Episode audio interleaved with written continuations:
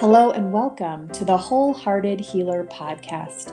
My name is Dr. Aveen Banish, and I will be your host.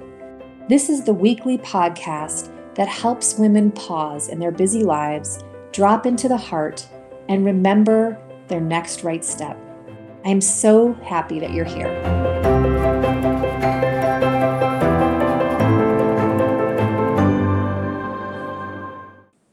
Hello, and welcome to another episode of the Wholehearted Healer podcast. My name is Dr. Aveen Banish, and I'm your host. I would like to ask a favor before we begin today. If you have been listening to this podcast and have found some enjoyment from it in your life, uh, would you be so kind as to leave a review, a rating and a review wherever you're listening to podcasts? That really seems to help the algorithm um, so that more people can become aware of this podcast. And it would just be wonderful if you could just take a moment, maybe after listening today, to just go leave a short review and a rating. Thanks so much. This week on the podcast, I have a conversation with Dr. Cynthia Li. And I consider Dr. Cynthia Li a friend and a wise woman. She is a physician and an author whose personal healing journey through a disabling autoimmune condition took her from public health and underserved populations to integrative and functional medicine. I found her book, Brave New Medicine A Doctor's Unconventional Path to Healing Her Autoimmune Illness, to be really honest and a, a beautiful map for people to find their own way towards healing and wellness. And so perhaps you are dealing with an autoimmune condition, or perhaps you have nothing diagnosed or defined, but you have just not been feeling your best or your most energized recently. And if if that is you i think you'll find some wisdom in our conversation and i would also really direct you to her book which i think is great. So without further ado here is my conversation with dr cynthia li. Thanks again for listening All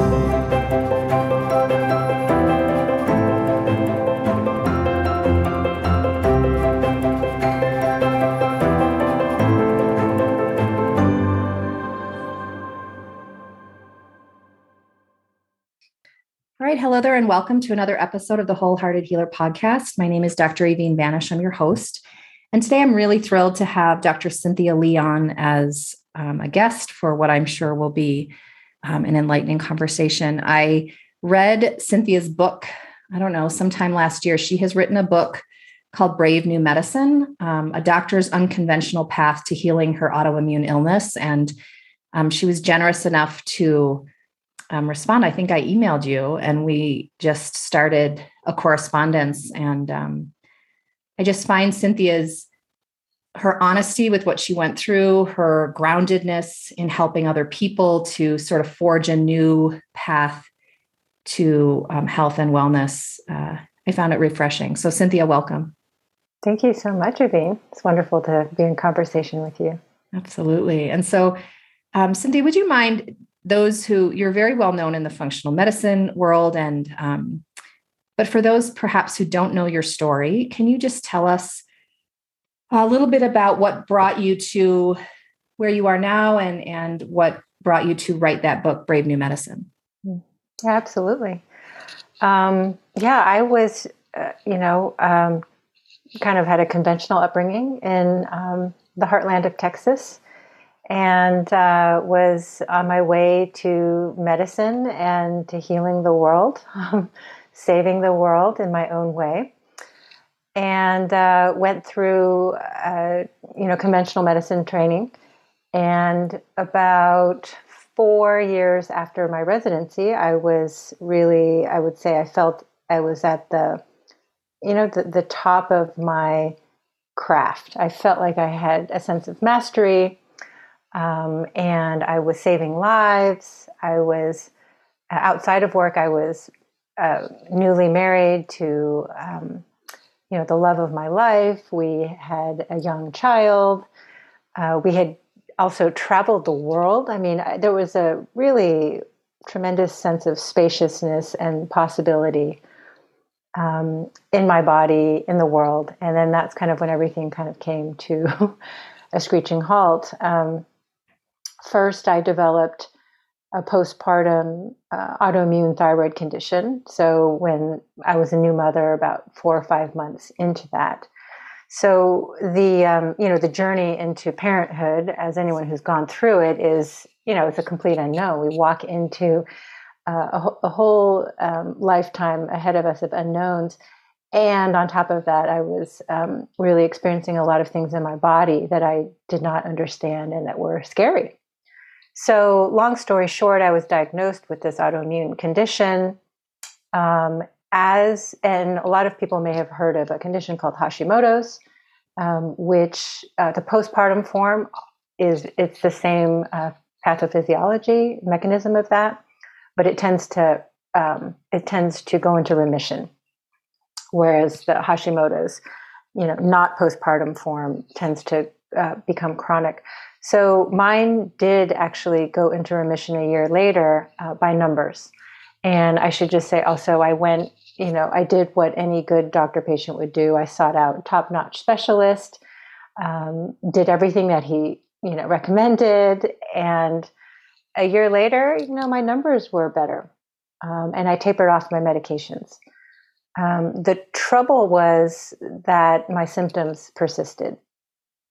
So, uh, you know, I was still living a full life. I um, I just didn't feel well, and I would say that my top symptoms at that point were insomnia, um, inability to gain weight. My metabolism was very very fast. I felt tired, you know, kind of wired and tired, mm-hmm. and um, and then dizziness. Uh, it was kind of both lightheadedness and intermittent vertigo.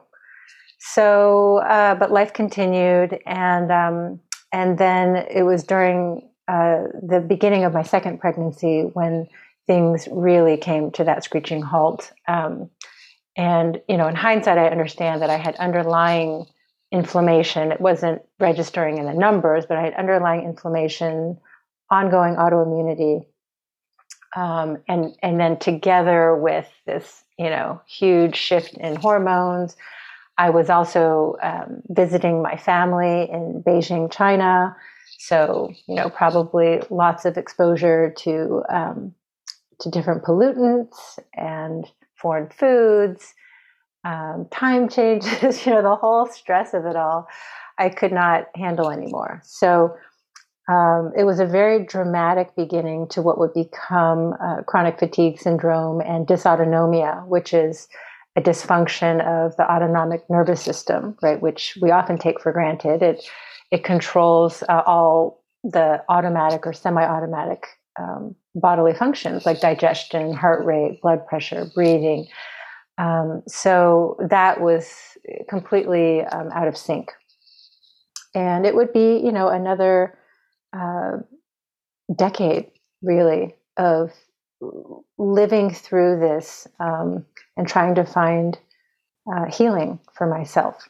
Because those kinds of conditions i mean we call them syndromes right? There's all sorts of syndromes and uh, now we're in the time of covid so the post covid the long haulers syndrome is another one of those right? Where uh, there are probably multiple causes um, that uh, end up in a, a, the same syndrome for different people, but that Western medicine doesn't have a lot of great solutions to uh, to how to treat that. So I would begin my own experiment. Um, you know, many many people have told me, "Well, you are really blessed, you know, to be a doctor and to have information and have resources." And yes, that is completely true. And it was a, real challenge for me. Um, in some ways, I knew too much of kind of the wrong information, or I won't say wrong, but the the unhelpful information for my situation. Um, and I also it I was very stubborn. I was very much that was the foundation of not just my medical career. It was the foundation of really kind of my life. Right, I kind of mm-hmm. operated and lived life according to the clarity of the paradigm of the scientific method. So it took me a couple of years of pretty intense suffering. Uh, I was bedbound uh, for about six months and then largely housebound for a greater part of a decade. but it took me about two years before I actually realized, oh, I need to go outside of the paradigm that I was trained in. And that was the beginning of my journey. Um, I sh- will say, fast fast forward where I am right now. Um, you know, my my older daughter is about to turn 17. My younger one is 14. So you know, it's been a decade and a half, or almost two, depending on how you look at it. And uh, you know, I live a very very full life, um, and in many ways, yeah, I feel more alive than than I had even at that point of the height of my sense of mastery. Thank you so much for sharing that story. I think your story, um, you know, especially the fast forwarding to now, and, and anyone who's listening who um, is going through something like this or has in the past, where you sort of um, you come up against the limits of Western medicine, um, and it's really unclear. Like you're sort of in a dead end, and so one of I think the the most brilliant. Your book is so well written. It's um, when you tell your story so beautifully and so honestly. And I love the integration, like your how to heal. And I think it's really interesting that your first step out of those 10 steps, I think, is ask new questions.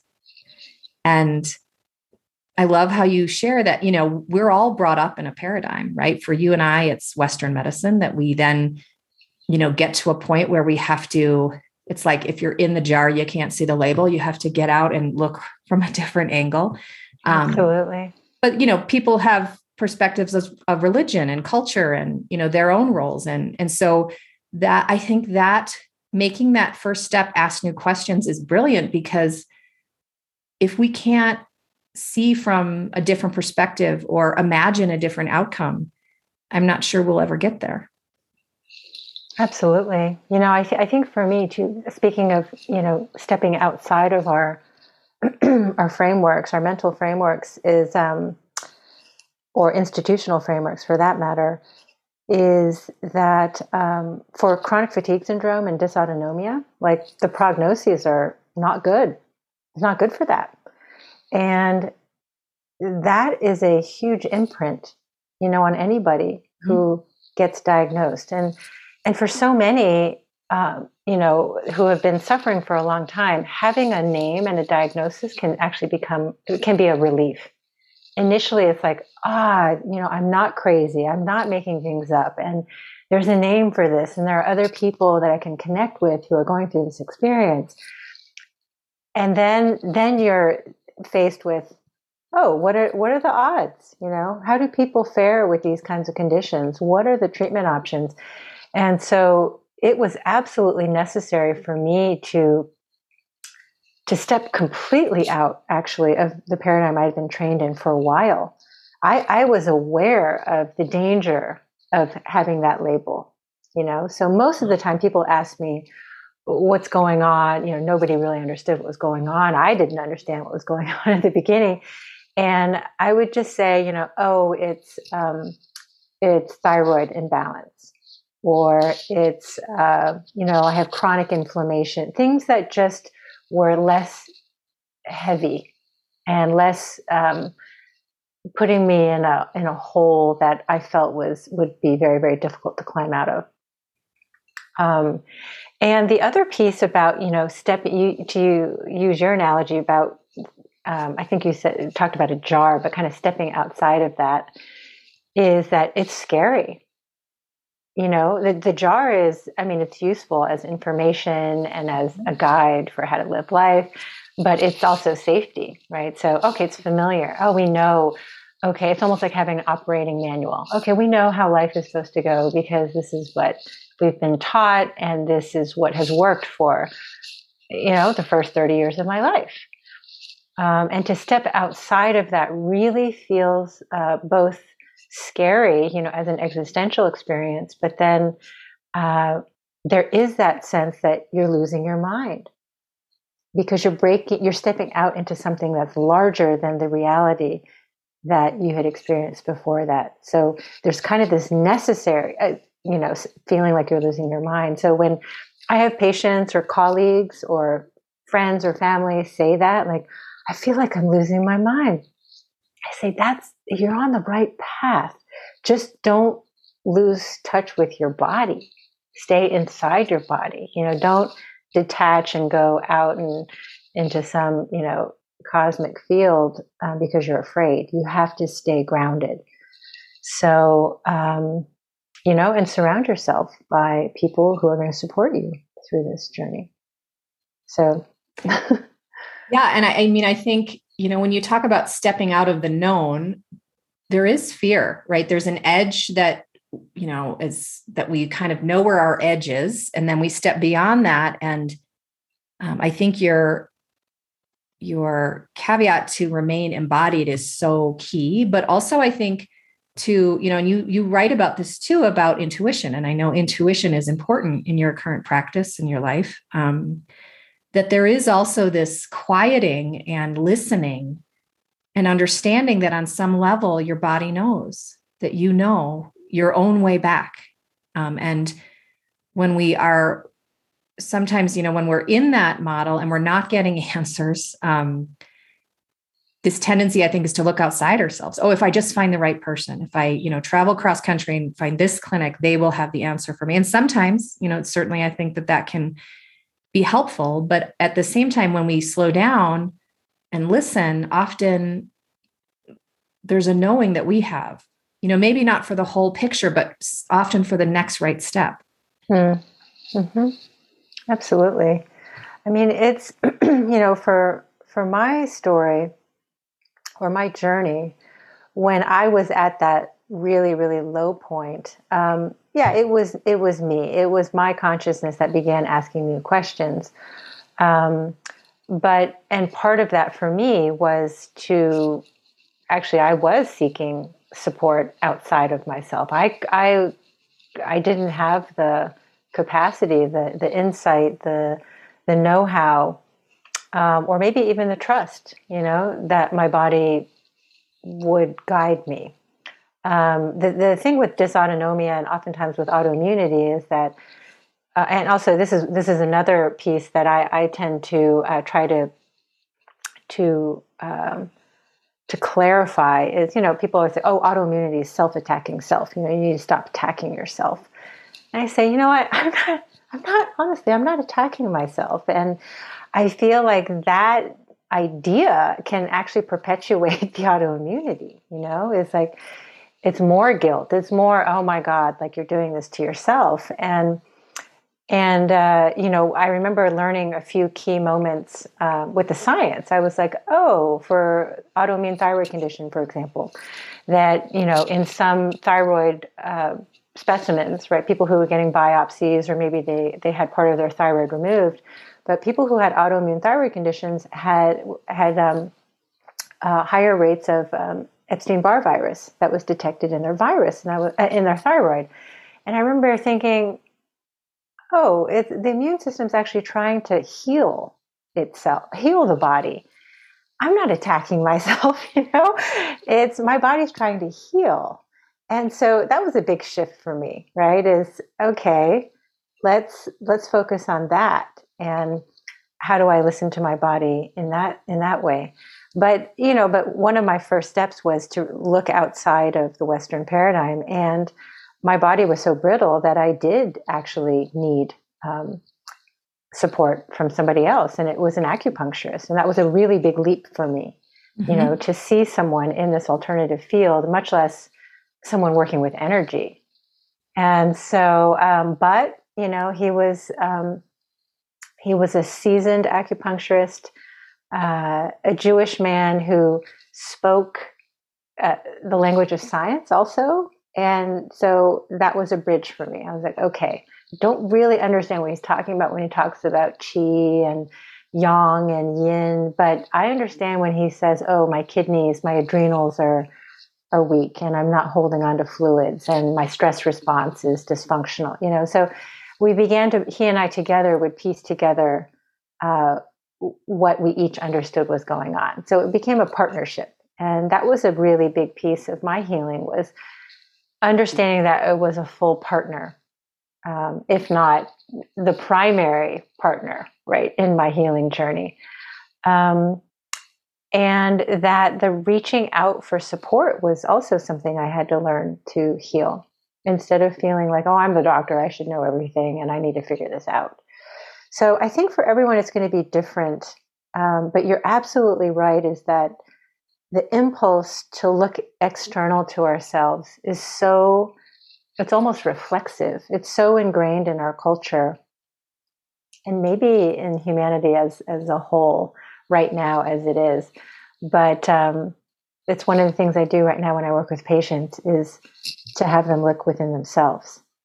And it's incredible how how it totally changes the you know the the the consultation as well as their experience of healing. And it's okay also just to say I don't know. Mm-hmm. Right? I have no idea, but you know I'm still going to connect to myself. And that's often where the questions arise, the asking new questions. And when we, you know, and often when we're in, you know, I, I, like the analogy of a snow globe, like you were all over the place, right? So to even that stillness takes time and practice. Um, but once we find that, then then it's almost like with clarity, we assemble our team. And like you did, you allow yourself um, to it's like we expand our vision and you all of a sudden see these other helpers who are very wise in their craft who have almost been waiting for you to turn towards them to ask for help mm-hmm. mm-hmm. um, and i think that that you know and, and, we can certainly find that within the western um, healing paradigm you know it's it's not that one or the other is is better it's just sometimes we need a broader depth a broader expanse of, of a healing team absolutely yeah and I, I don't see anything as either or you know everything is both and mm-hmm. and the the piece about the vision is really interesting i mean of course you're an ophthalmologist and um, one of the the things, uh, and you mentioned intuition, intuition as being a big part of my healing journey. And I went into it very reluctantly and, um, and skeptically, uh, skeptically, um, largely, I mean, based on fear. Like I, it was just, it was completely unknown. And speaking of frameworks, you know, another framework I was raised in was an evangelical one in, in the South. So I had a lot of fear about anything related to anything potentially even mystical, you know, and it's funny because the deeper I've gone into all of this, uh, I just realized it's mystical is actually quite ordinary. It's in the quantum, it's still scientific. It's in the quantum science realm rather than the Newtonian science realm, and uh, and that's why it feels mysterious. That's why it doesn't make you know kind of common sense to us. And so the way that I perceive or explain intuition to people too is because people will say, "Oh, well, how do you even do that? It's not scientific. It's not rational." It's like, you know, it's like we have if we have two eyes, right? We can see deeper and we can see broader. Um, and so that's really how I see intuition and then the analytical or rational mind as we pair them together so that it, it deepens and it broadens our capacity to see uh, what is true that's right in front of us. Um, so to me, they work beautifully, you know, uh, together. And that's why we have also, you know, two sides of the brain. And, and a connector between those two sides, right? Is to really integrate and pair and um, begin to not just perceive deeper and broader, but actually go beyond uh, the, our capacities of, of the sensory organs, which is also within our human bodily capacity. So, um, and to just add on that, I think, you know, um, you write about this in your book, but I think to bring the emotional body in, right? The heart, mm-hmm. so that the mm-hmm. heart really, when open and coherent, um, I view the heart as like the conductor of the symphony, and that when the heart is coherent, the brain, we just more more of the brain comes online, and we mm-hmm. have more access to those intuitive gifts that you know at the moment i think it's shifting but you know in the past in the recent past it was seen as yeah like you're crazy. This is not this is not based in anything but your imagination. And now science is catching up. And and so it's it's like how if, if we're asking the question how can we heal um to me the heart is just such an important piece in that and our emotional well-being and our um, ability to sort of be relaxed and in body as you said and clear in the mind and how how do we get those to work together optimally? Absolutely. Absolutely. Yeah. How do how do you get them to up to work optimally together well for me for me like you mentioned i think you know for many people who really leaned heavily into their brains you know and it's not just doctors for me i remember a time when i was in residency where like I didn't pay much, if any, attention to my physical body. It was like there to carry my head around. Yes. And um, a lot of times I know I was kind of dissociated. Like for me, I felt like I would leave out the top of my head and just my body. I just wasn't, I didn't honor my body as this temple where, you know, um, where my knowing can reside. And so for me, it's been um, a journey back in, like through yoga and through breath work. And um, recently it's just been this gentle practice of sitting in sitting in a chair quietly and um, doing some heart coherence you know like settling into the heart and and accessing that in order to you know prior to if i was going to sit in meditation. Mm. beautiful.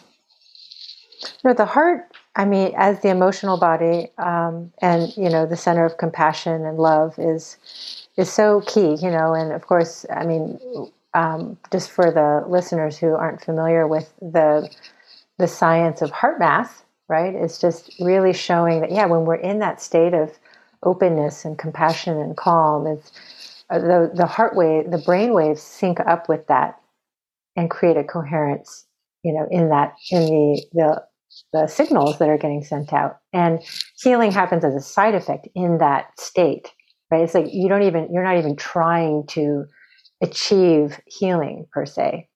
Mm-hmm. Um, you're just focusing and cultivating that state in your body, in your heart, and then the healing happens as a side effect. I mean, that that's I remember that that was kind of mind blowing to me, but it's even more mind blowing when we experience it directly.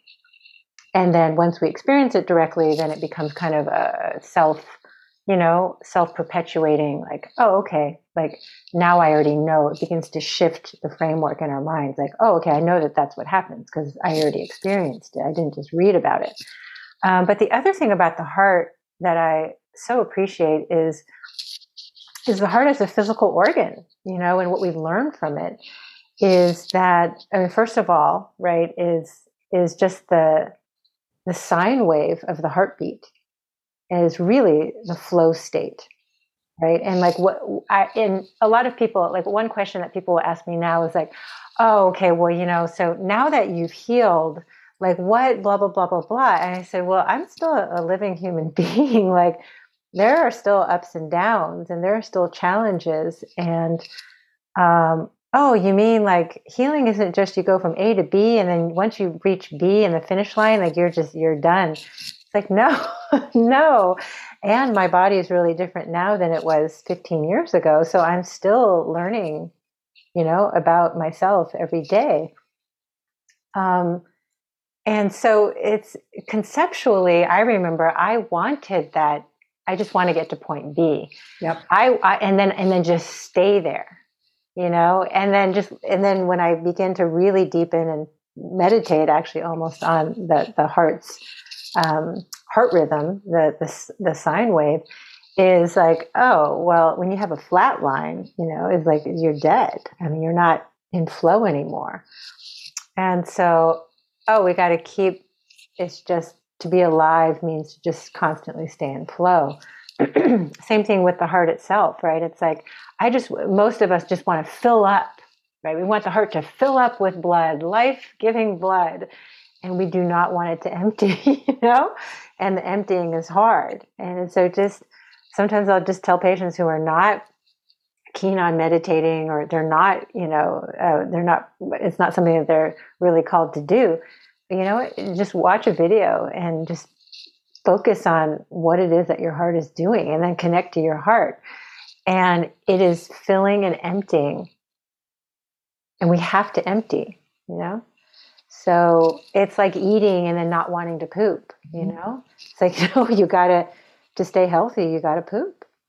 And you gotta look at that, you know, and then embrace that as part of your process. And then it's transforming energy. That's all it is. So um, I just feel like there's so much wisdom that is right in front of us um, in a very, very obvious and fundamental way. And that if we can shift our focus from the mass, massive amounts of information, little bits of information that are out there now on, on the internet, to the quieter, essential, timeless uh, wisdom that's right in front of us, I, I think that, um, I don't know, there would be some kind of revolution happening in medicine.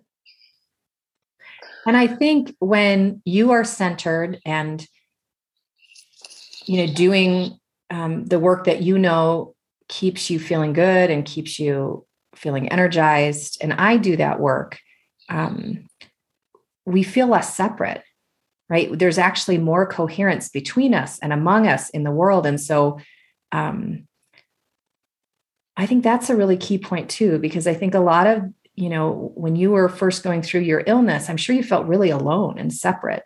Mm-hmm. And we almost like draw into ourselves versus um, when we're in a state where we can, where it really comes down to like, well, how can I be of service to this whole versus what can I mm-hmm. take from it? And so um, I don't know if you had any experience with that. Absolutely. I mean, I can actually share with you what's going on right now uh, in my life. Um, because uh, I, I felt the collapse, you know, or, or the risk of collapse into myself, into the, the solitary aloneness. Um, and, um, you know, three months ago, just kind of in a nutshell, three months ago, my sister in law was diagnosed with cancer um, two months ago, my sister was diagnosed with cancer and, and a more complicated one. Um, then last, you know, so, and then I'm the medical person in the family too. Um, then uh, last month, my father, who's been having a lot of testing, in, you know, he's kind of in that, on that path of like seeing one specialist after another. And uh, you know, and I'm trying to support them each on their own journey, even if it's not what I would personally choose um, as a patient, nor necessarily recommend as a doctor. You know, and yet I am right their their family, and so I want to support them as well. Um, and then uh, and then my father got COVID, and then my older daughter got acutely sick, and she was uh, we were it was three o'clock in the morning and we were considering whether to take her to the emergency room right so all of this is happening and i'm in that moment with my daughter i was sitting there and the rest of the house is asleep and she was acutely unwell. And i felt i, I physically felt alone. I was alone right? And then i felt the weight of the whole three months. Like i am alone in this and not just as a medical doctor, but then this whole other side of intuition and receiving information from, you know, like sources other than PubMed, you know, than the scientific database or what is the standard of care. And I felt um, almost paralyzed, but I say almost because, you know, I've had a really profound uh, Qigong practice for the last eight years and uh, qigong being a moving meditation because uh, my monkey mind was way too active for me to begin to sit in meditation um, but it is really um, it's really been a teacher for me through each successive challenge and so you know each time i feel like oh my consciousness is much more stable i have access to it when i'm interacting with my patients here all of a sudden life is just boom boom, boom. And I did not feel like I, I felt like I was losing touch with my consciousness.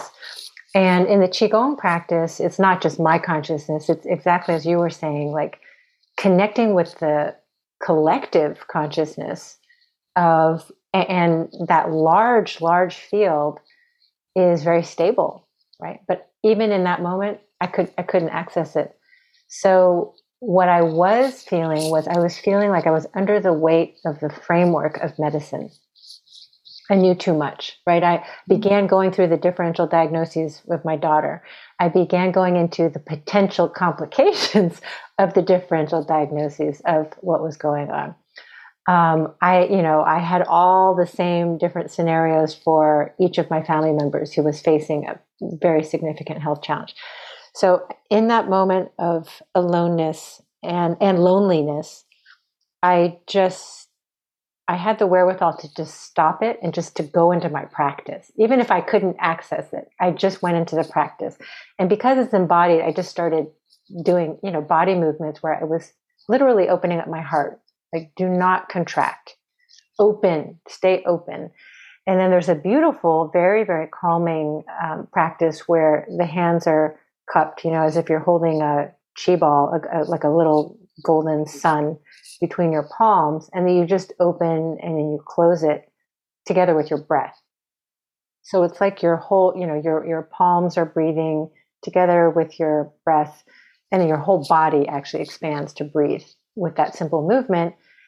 And and then pretty soon I felt connected with the breath of you know, the whole collective feel, right? Hey, all the healers and doctors and practitioners and lovers and wisdom teachers, they're all breathing with me.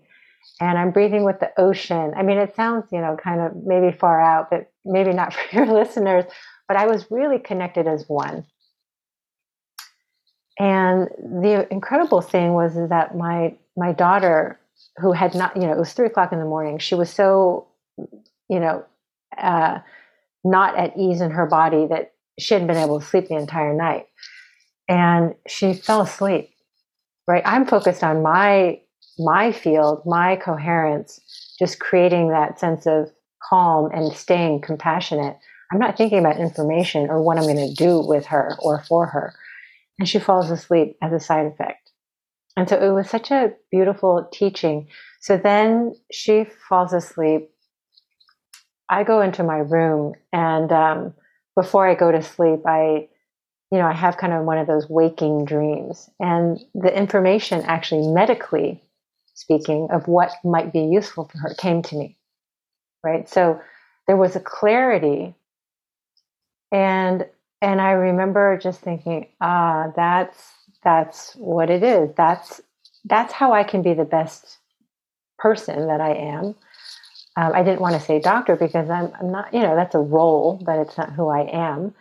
Um, but if I can be present with love, whether it's with my daughter in this case, or with my patient, or with my partner, or you know, with um, with audiences that I'm speaking to or with, just be present in that love and surrounded in this field that the information that I know, these frameworks uh, of medicine, we'll just say in this case, are incredibly useful, but they're tools, right? It's not the framework of reality. It's a tool within the much greater framework of the way the universe actually works.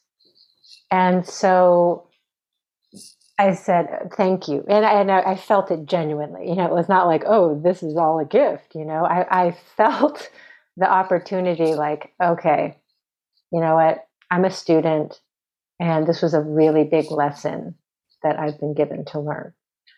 So, um, out of that came this really beautiful opportunity was, um, you know, my, my sister who's having her surgery, actually, she just had it this morning, was uh, as it was approaching, you know, my whole family was feeling right. Like there was mm-hmm. worry, there was you know concern and um, some stress, and you know, I could be. I was beginning to feel it. I had my own you know emotions around that, and again, the clarity was just there, and so I said, you know what, I'd like to dance. I'd like to dance in her honor. You know, not to be in denial but to fully dance with the experience of being alive.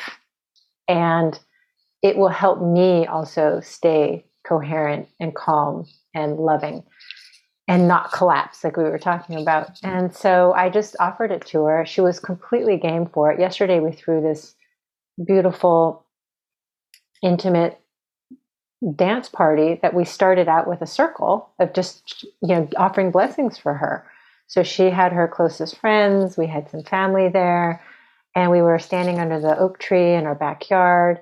And then after that, we moved into dance, and it was so empowering for everybody. So, what I have just, you know, I keep um, being taught, you know, with each challenge in life. And, uh, and, and I will also add that I was very aware of my own health, right? It was like, okay, like if I, if this stress continues as it is, you know, uh, my own health is going to take a hit. Mm-hmm. Like, this is not good for me either. So I was that that was another piece that I just wanted to throw in there. Um, but some of these practices are so simple. But it requires us to to do it, you know, to do the practice. And I think that I don't know why it's so challenging for, you know, for us sometimes.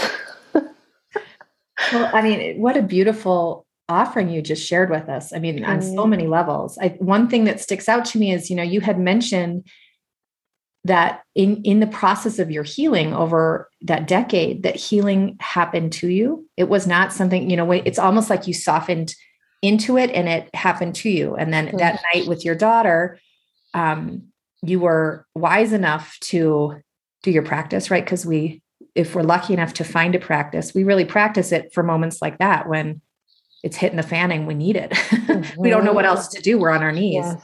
yeah. but that that you were able to access wisdom from somewhere mm-hmm. right and so so what if it's that what if it's you know um, coming back to these simple time honor you know ancient traditions knew it and we somehow think that um that that it's too simple mm-hmm. but but yet it's it offers something to us that nothing else could have i don't think in that moment for you Absolutely. I mean, I, you know, with each practice, I feel like not only am I coming, you know, back to understanding and knowing who I am more in, in entirety, but also, um, it is like a dress rehearsal for life. Like some of the ch- some of the practices and the postures in qigong are they are they are really challenging, you know. And so you're holding these really challenging poses, and then the consciousness piece is like, okay,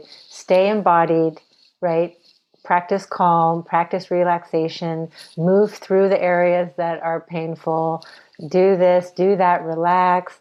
And so then suddenly you're met with these challenges in life where you're tense as well. but oh, oh, I know how to do this. I've been practicing this every day. You know, I know how to do it. So it becomes very, um, very ingrained in the body together with the mind and the heart.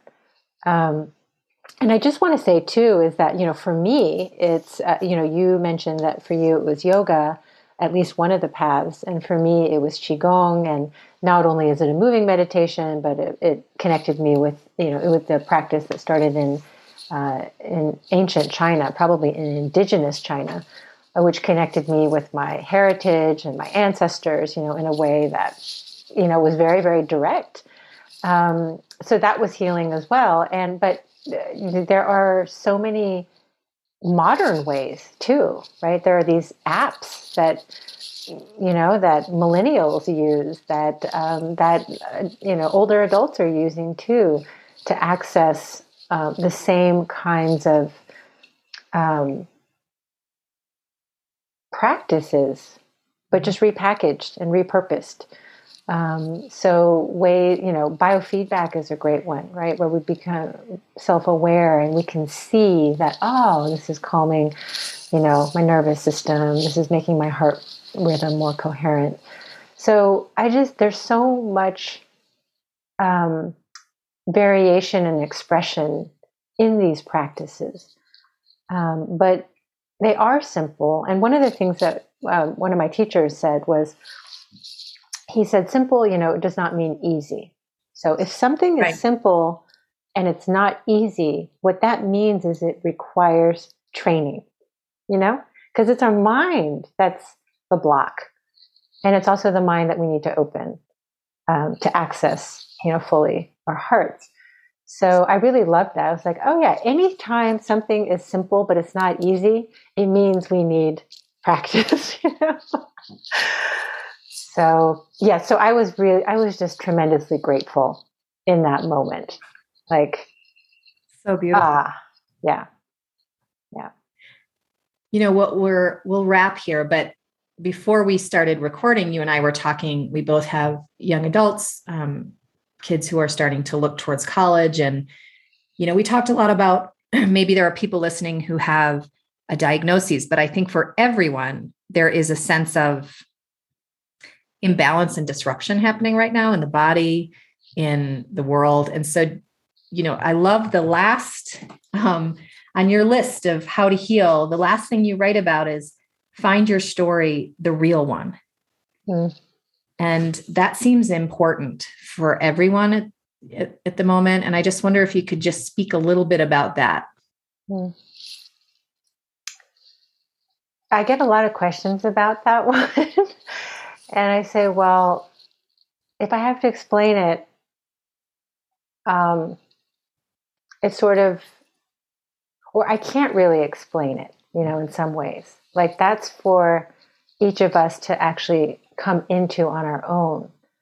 But I will say, one, so I will say what I thought initially, right? I, I initially thought, and my book is actually a prime example of this, was oh, okay, I need to change from an illness story to or a trauma story you know kind of oh woe is me all these things happen to me and i have a sensitive constitution and life is too fast and this trauma and that loss and this and that to one of oh a healing story right? Like mm-hmm. i'm going to look through my life and i'm going to find those moments of healing and i'm going to change my story into a healing one which is incredibly important it's empowering and a lot of people I've witnessed have done that.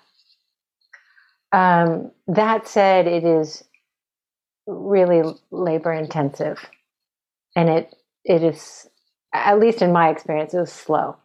It was slow, right? So where I am very interested in right now, because and this is my doctor's mind, but it's also my my very human mind, is I'm very interested in uh, just pragmatically speaking, efficiency and effectiveness in healing. You know, I, I went into medicine because I was really um, moved and wanted to respond to people suffering. I wanted to, how do I, how can I help reduce suffering? Mm-hmm. You know, whether it's my own or other people's um, or the planet. Uh, so what I have found in my own journey, anyways, is to go if we can, to the place below the story. Right? So there's there's no story, actually. There's just the present moment. And all of those other things um, are just fluff. So how do I respond in this moment? Who am I at? Who am I right now, in essence? And um, I don't even know if that's the real story. So I'm still exploring and I'm still open. And that moment below the moment is the moment you so beautifully laid out for us at three in the morning with your daughter. Mm. And it's the moments and moments where healing just happened. And so I think that there is great wisdom in what you're sharing. And I think it is, it's like we can point towards it. And if we've been lucky enough to have a moment of awareness, you know language fails but we can sort of point towards and i really believe cynthia that's what you're doing with your work and uh, with your book and um, i'm really grateful that you are that you're pointing towards that wisdom because it's you know if it's someone who has a diagnosis already or are young people who are trying to enter the the river of this world right now it's um there's so much wisdom in looking just in the present moment I, I also think it offers us great resiliency, like with what you're going through with your sister and your sister in law and your father. There are times where present moment is still pretty tough, but it it it gives us that sense of resiliency even when the diagnosis comes that can't be healed or you know? Yeah. Absolutely. Absolutely. Yeah it's um, just just as being fully present takes us outside of the story. It takes us outside of time and space right? So yeah the sense of ah all of it you know it's so condensed it's so fast it's that. It's actually it's it's gone. So it's just all right what's happening right now? How do i respond? Mm-hmm. and even that can be really intense oh right? yeah. But it's just right now.